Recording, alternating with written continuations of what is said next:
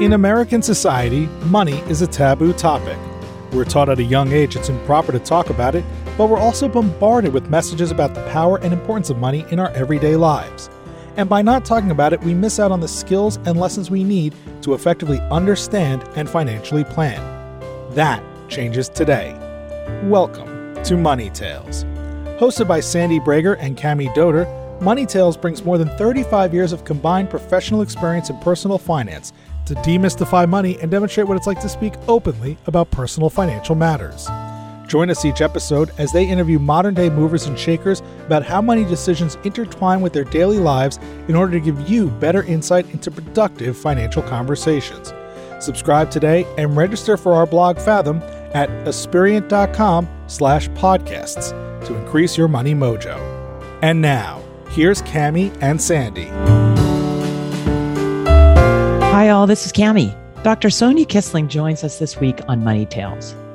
After working as a corporate law attorney, Sonia found her true passion when she realized she could use her skills to help families and business resolve conflicts. Regular Money Tales listeners will appreciate that Sonia's process is steeped in family values. She finds that families need to identify their shared values, create a common vision that they're working toward, and then develop an action plan to achieve that vision. Today, Sonia runs Family Business Matters, where she advises family businesses with complex family relationships on governance issues and their decision making processes. Hi, this is Sandy. Here are three money insights Sonia brings to life in this conversation. First, how having money provides freedom of choice without having to justify yourself to others. Second, how her relationship with money is different depending upon whether she earned it herself or it was given to her by family. And third, why knowing your family's money history is important. If you like this episode, be sure to share it with a friend. And please also be sure to subscribe to Money Tales. At the end of this interview, Cami and I leave you with some approaches for uncovering your family values. Now, on to our conversation with Dr. Sonia Kissling. Hello, Money Tales listeners. This is Cami, and I'm here with Sandy, my co host. Hi, Sandy. Hey, Cami. How are you doing? I'm doing great. I was going back in time in my memories because we're talking to a guest who's based in Zurich, Switzerland, a place that brings back very happy memories to me, but it's a story and I'll share it with you. My folks and I were in the former Yugoslavia visiting with family.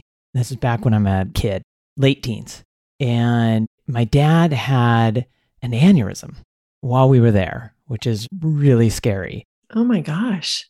It was really scary, Sandy. I mean, we're so fortunate he did survive, and that's part of the story.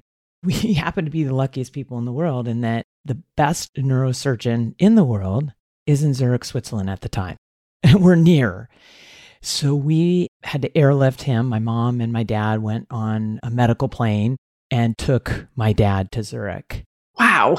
A few surgeries later, it wasn't one of those where it just happened immediately, but with this best neurosurgeon in the world who saved my dad's life, we left Zurich, Switzerland three months later with my dad. And there was a lot of healing and whatnot, but my dad lived for a number of decades beyond this point, healthy, thriving. We're just so blessed. It must have been scary for your family, though, to be in a different country and have this horrific health event happen. Sandy, that's another story. It was really scary, really, really scary. What made me think about money tales in this story is that my parents always said, save your money for a rainy day. That's always been our money mantra. At least that's what it was growing up. So this was their opportunity to say, see what we mean. This is exactly what we mean because we were able to afford to fly my dad out of Dubrovnik to Zurich, Switzerland, which was very expensive. And I think about this messaging. It's in some ways helped me. It's in some ways maybe held me back at times because it was so dogmatic and there was this potentially catastrophic event. And I'm so thankful we were able to afford to get him out. But it was just really interesting. And I always smile when I think of Zurich, Switzerland. That's where good things happen. Cami, thanks for sharing that story. And it's great that your parents were financially prepared for different events that could unfold in their life. I'm really glad this one worked out for not only your dad, but for all of you. Us too, Sandy. Thank you. It's perfect time for us to introduce our guests from Zurich, Switzerland. Welcome, Dr. Sonia Kissling, to the Money Tales podcast. Hi, Cami. Hi, Sandy. Thank you very much for having me. We're so glad you're here, Sonia. Thank you for joining us. Thank you. Sonia, would you start us off by providing a brief introduction and sharing a couple pivotal moments that really impacted you? What defines me today, and then afterwards I go back, I advise family firms. I'm a lawyer by profession, but today I'm more a family advisor and work with families on their family businesses, on their governance topics, on things like how do we organize ourselves, especially if we have a high amount of family members, who's in the board, who should be in the board, how is our wealth also structured, how is decision making processes structured. So this is my work today. And it was a long way to go there, so to say, because I started my career or I was a lawyer in the law. I was working as an attorney for many years. I did a LLM actually in the US. There I focused on mediation, negotiation. This was very important to me and this was yeah, life-changing experience also my focus completely changed from the solutions to the process. So, how do people make decisions? What is the process? And that's why I ever since focus on the process, how decisions are established. And the focus is no more on providing solution, but discussing with people about topics they need to solve together. So, this is very much a very important time for me being in the US. Afterwards, it was difficult you're a lawyer and then try to be a mediator. But at the beginning, it's very difficult for people to understand what you're actually doing, especially in Switzerland, mediation and negotiation. So it was not very common to do so. So it was quite a hard way also to convince people that this is a good thing and common solution finding process is very important.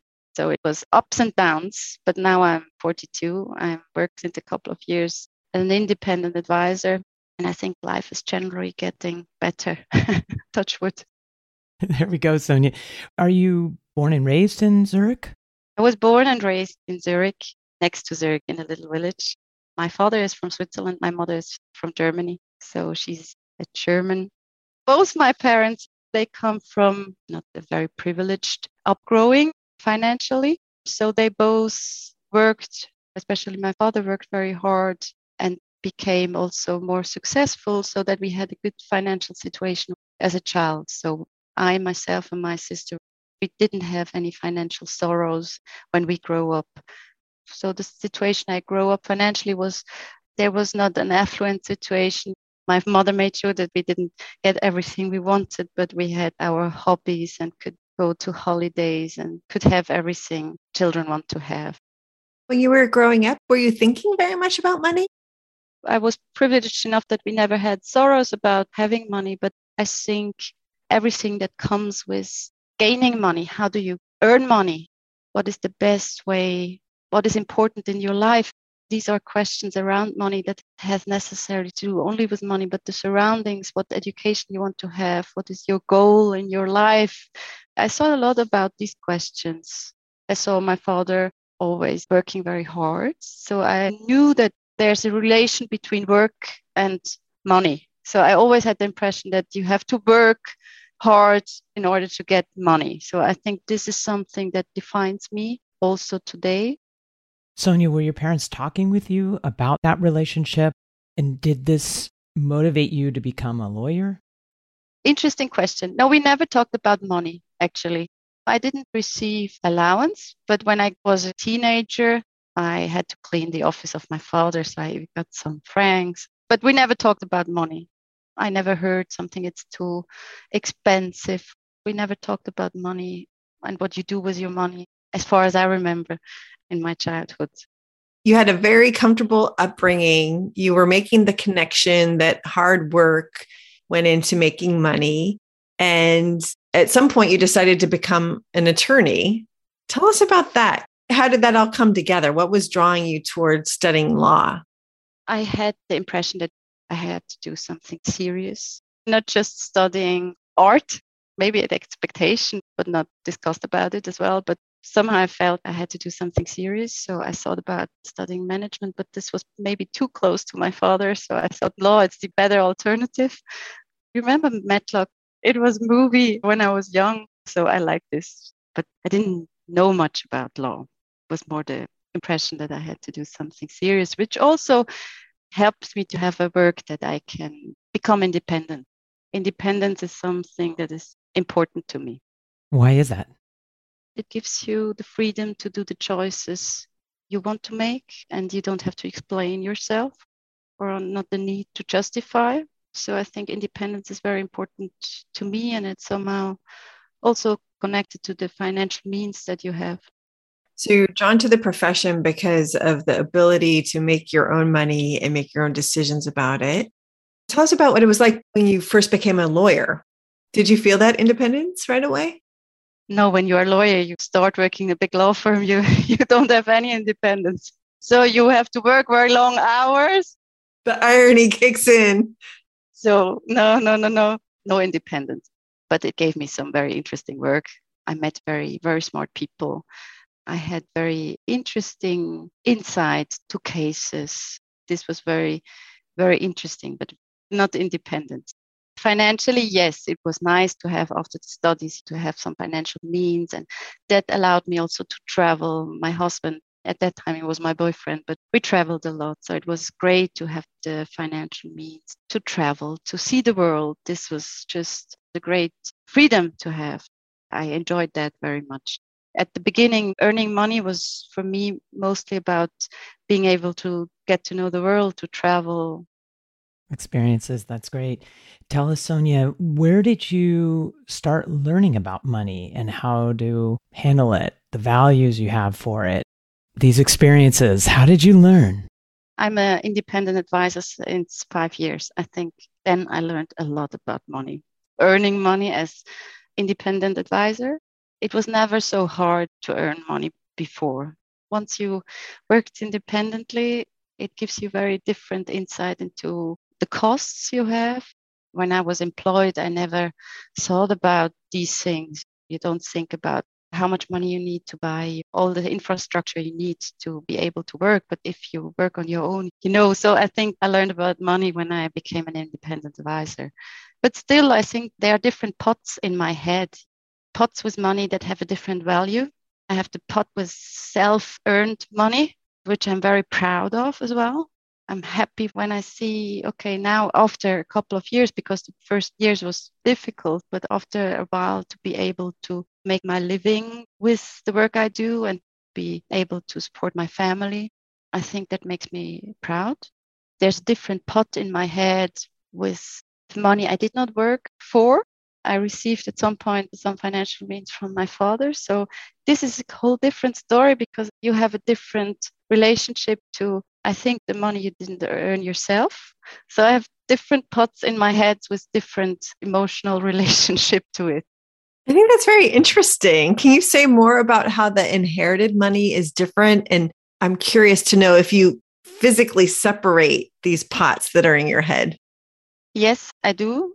I separate them physically or online, virtually. And I have it in my mind inherited money somehow.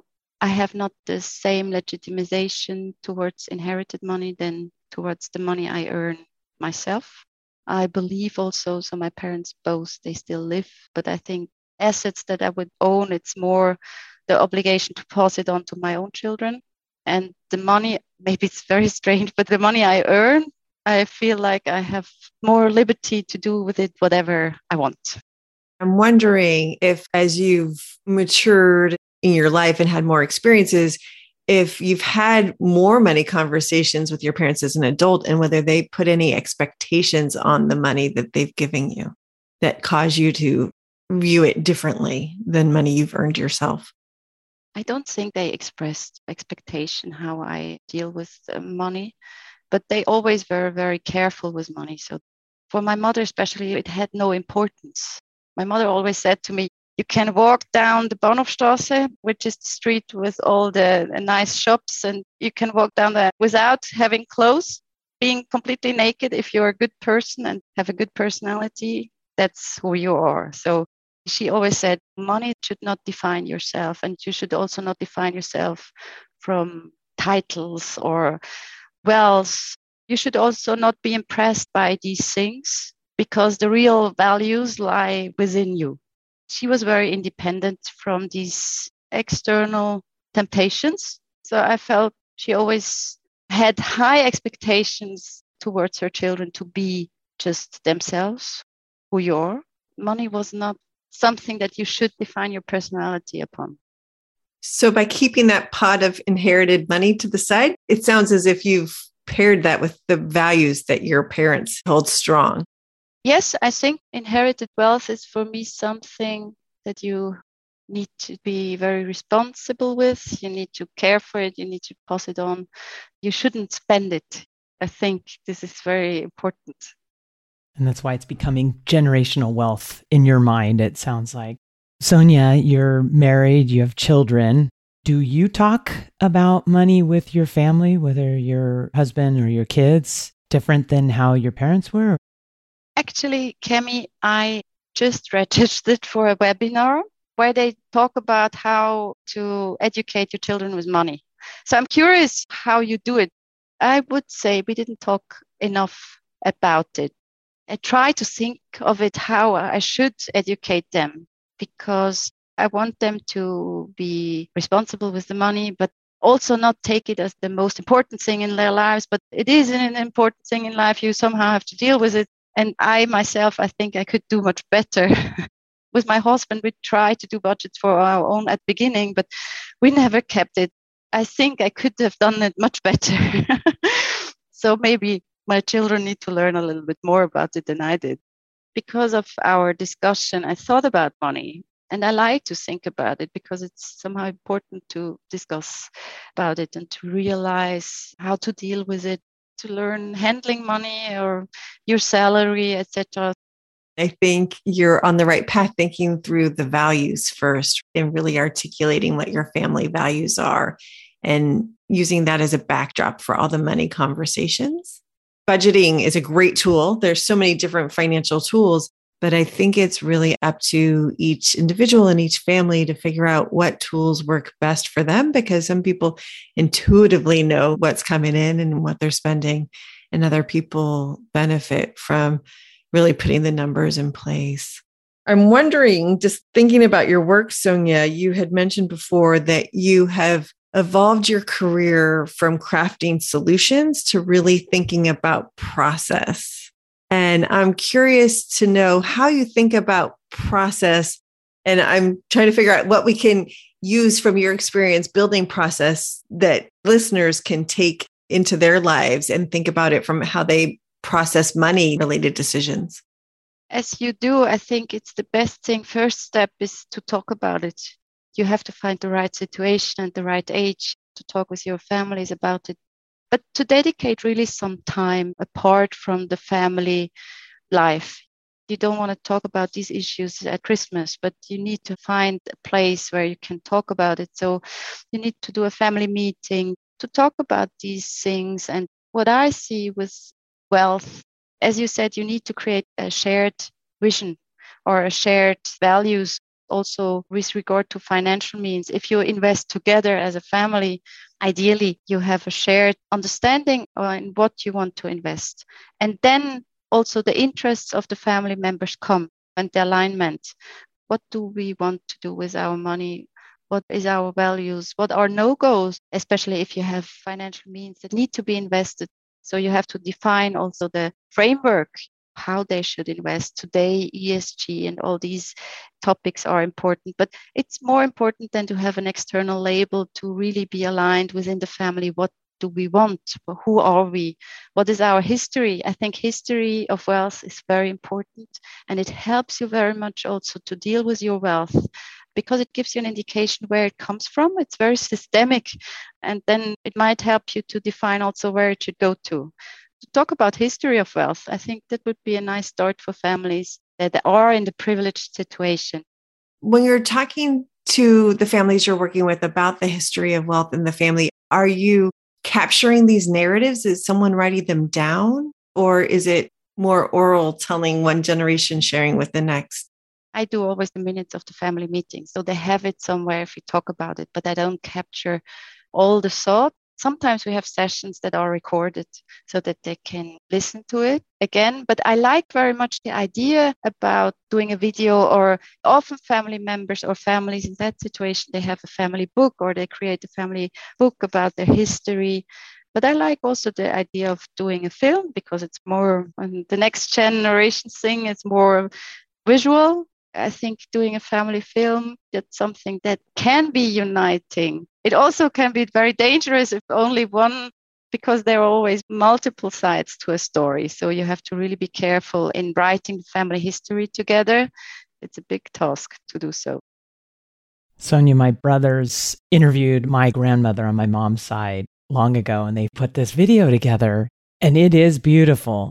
She's passed. Just to hear her voice but to tell the family story. You're right, it's telling it from her perspective. And as we watched her kids, my mom, my aunts and uncles, were possibly arguing about the facts, but there you have it. And we've got it captured, and it is really powerful.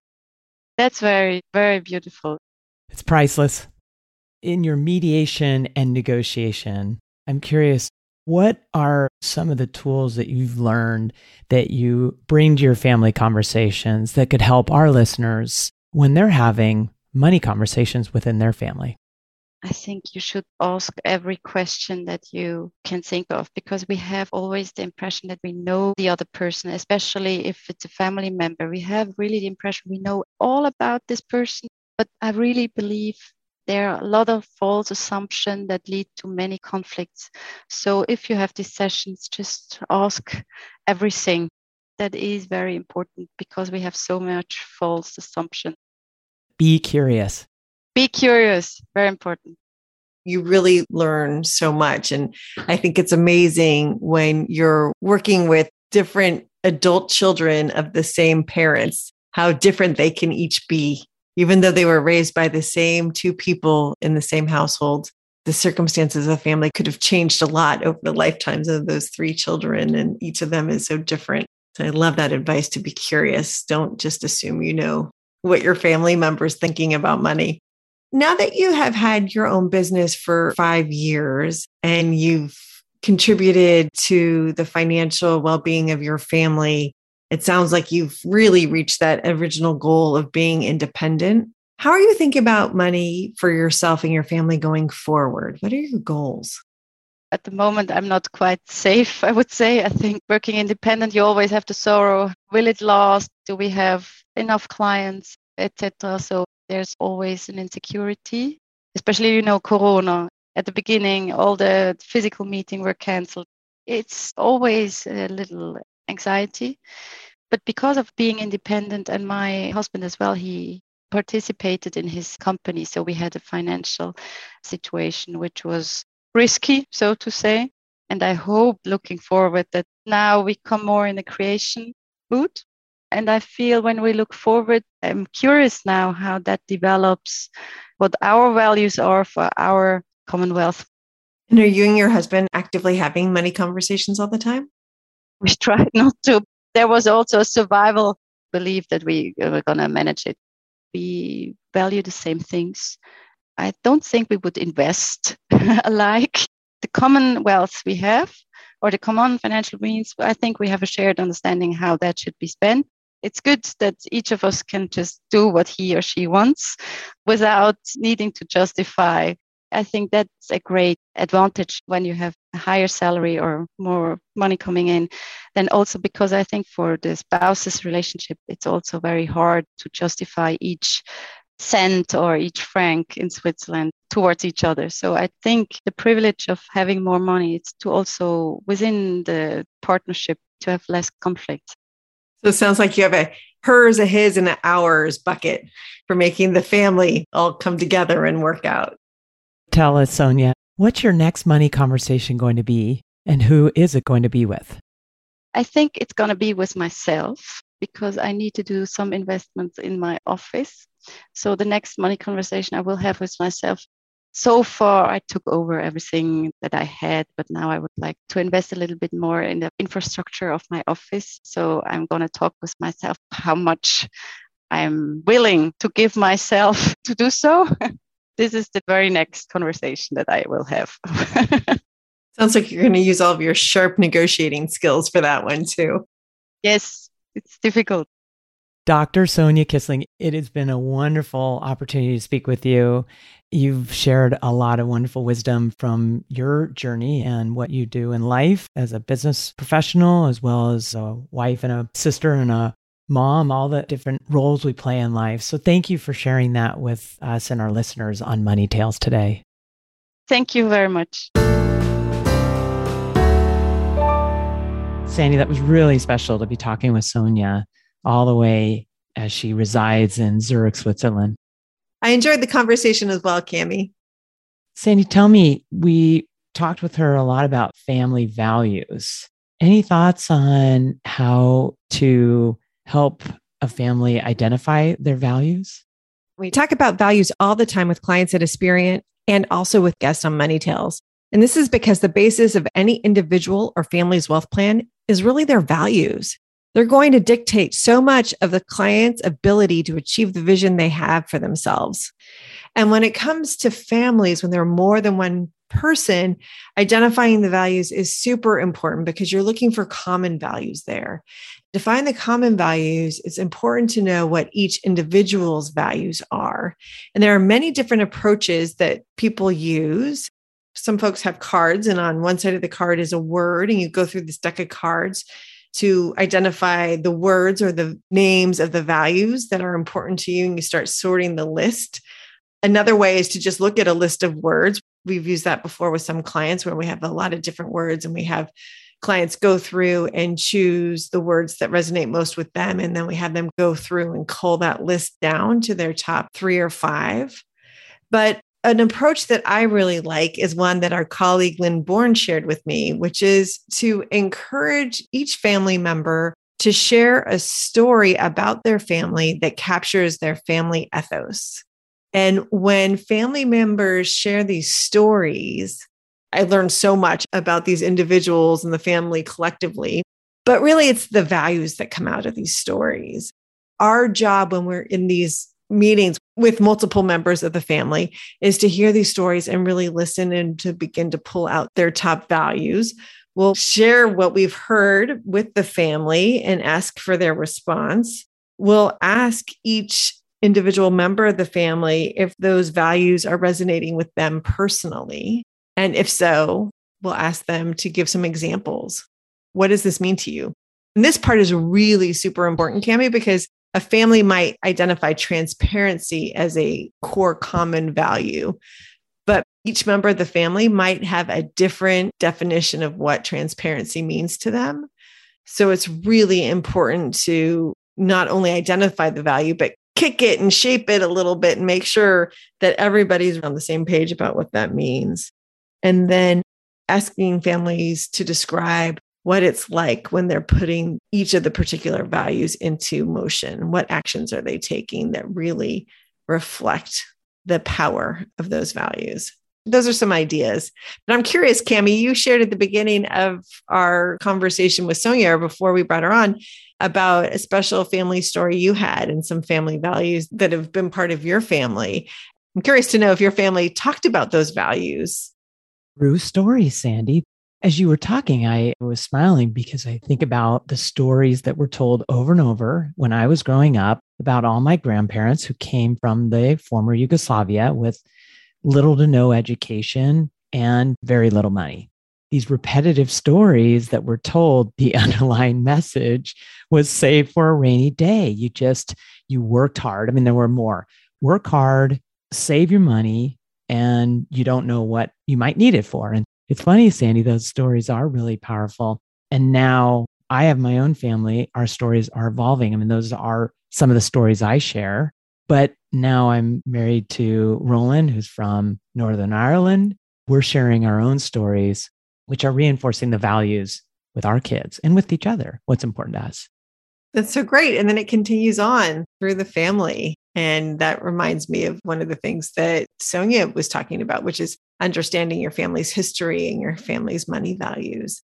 I think it's beautiful when we can take the best of what prior generations have handed down to us in the form of these stories and these behaviors and add to them our own preferences and what's most important to us. Thanks for that. And thank you for joining us, Money Tales listeners. If these money conversations are inspiring you to have a deeper money conversation, gain further clarity and peace of mind about your financial matters, please reach out to us at Aspiriant. You can find us on the website. We have a start a dialogue page, or you can email Sandy and me at podcasts at aspiriant.com. You've been listening to Money Tales, hosted by Sandy Brager and Cami Doder. To subscribe to the show on your favorite platform or to increase your money mojo via their blog Fathom, head on over to aspiriant.com slash podcasts. Thanks, and we'll see you next time on Money Tales.